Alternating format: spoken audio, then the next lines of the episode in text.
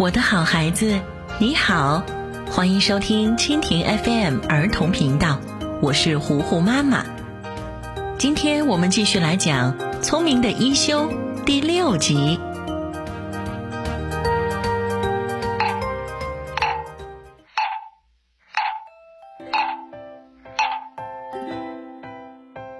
这天，桔梗店派来人给安国寺的僧人们送请柬。原来呀，这个月的三号是桔梗店老板的女儿弥生姑娘的生日，想邀请一休和一些朋友参加生日庆祝会呢。受命监视一休的新右卫门悄悄地藏在外面，听到了整件事情，并且将这件事报告给了足利义满大将军。桔梗店老板是和大将军有来往的大商人，足利义满将军命令新右卫门代表他自己去参加宴会，并且监视一休。他要新右卫门仔细的观察，并且告诉他，一休到底是不是一个能够出人头地的人才。很快就到了民生姑娘的生日了。一休和他的师兄弟们来到桔梗店，然而要进去桔梗店，必须要过一条河。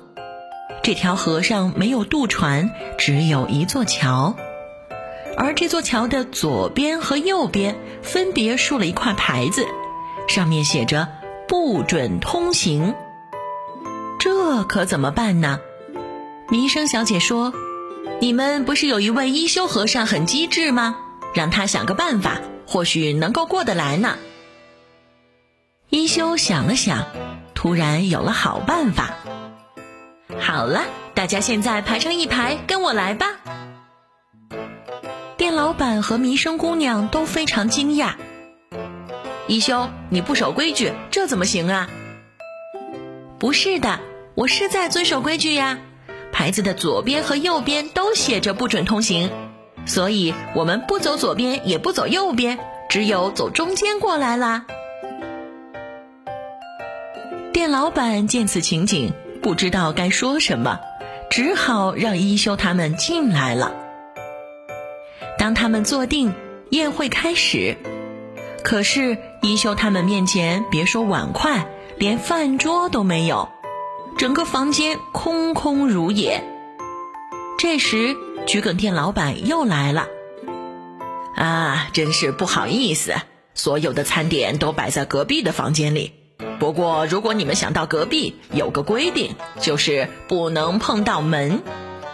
可是不开门，可怎么进去呢？一休想啊想啊，突然他闻到了隔壁房间传来的饭菜香，便有了办法。弥生姑娘，我们现在就过去隔壁房间喽，等着。弥生姑娘很吃惊，可是不准打开门啊！我知道的，麻烦你看清楚。说完，一休鼓起嘴巴，对着门吹了一口气。好了，这样就行了。我在这边的缝隙吹了一口气过去，就证明这间房和那间房根本是相通的。既然是相通的，我们不就过得去了吗？一休的意思是，既然房间和房间是相通的，也就无所谓门的存在了。店老板和弥生姑娘只好又认输了。宴会正式开始，店老板的一番致辞过后，大家就开始用餐了。然而僧侣们一打开碗盖。发现里面全都是些荤菜，可是僧侣是不能吃荤的。佛教认为人类是有生命的，而鸟类和其他动物也是有生命的。由于上天有好生之德，因此佛教是禁止杀生的，只能吃素。店老板不是不知道，而是以此故意为难小和尚们，尤其是一休。他要一休先动筷子，吃的话犯了佛家的禁忌，不吃的话就会饿肚子。一休想了想，拿起一条鱼就大嚼大咽起来，这一下把在场的所有人都吓到了。弥生小姐很吃惊：“一休和尚，这些都是飞禽走兽，是荤菜，你违背了佛教的教义，你知不知道？”一休回答道：“违背什么呀？我什么都没吃呀，我只不过让这些食物穿过我的身体。人的喉咙有条食道，这条食道就像马路一样，无论是鱼也好，肉也好。”什么都可以自由的运送过去，对不对呢？新右卫门听到了，轻蔑一笑，直接站起来，把他的日本刀插在一休的面前。你刚刚说你的食道什么都可以运送过去，那你就把这把刀子也运送过去吧。这可把一休吓了一跳。这时候，全场的气氛都很紧张，而一休镇定自若。他想了想，回答道：“你放下刀，回到座位上。桔梗殿是一个和平的地方，人人天性善良，带武器来的人是不受欢迎的。所以，请你将武器交给我，然后先回座。”这下轮到新右卫门无言以对了，他只好收起刀，然后对店老板说：“老板，别再为难他们了，快点拿些好吃的食物出来，让一休他们吃吧。”愉快的大吃了一顿，一休和师兄们回到了安国寺。小叶子抱着他的猫咪和大师一起等他们回来。大师问他们吃的什么，他们却不敢承认吃了些荤腥。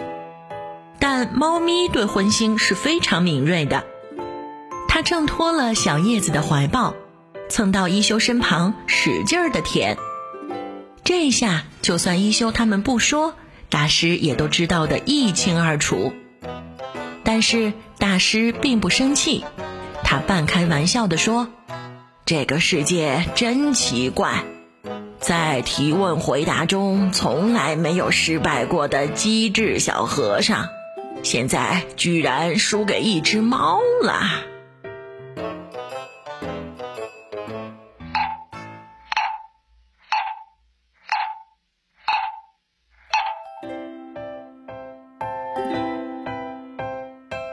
的一休第六集，今天就为你讲到这里啦，我的好孩子，这里是蜻蜓 FM 儿童频道，我是糊糊妈妈。如果你喜欢我讲的故事，记得要点击收藏哦。当然啦，也可以推荐给其他的小朋友。好了，今天就是这个样子啦，我们下一集再见吧。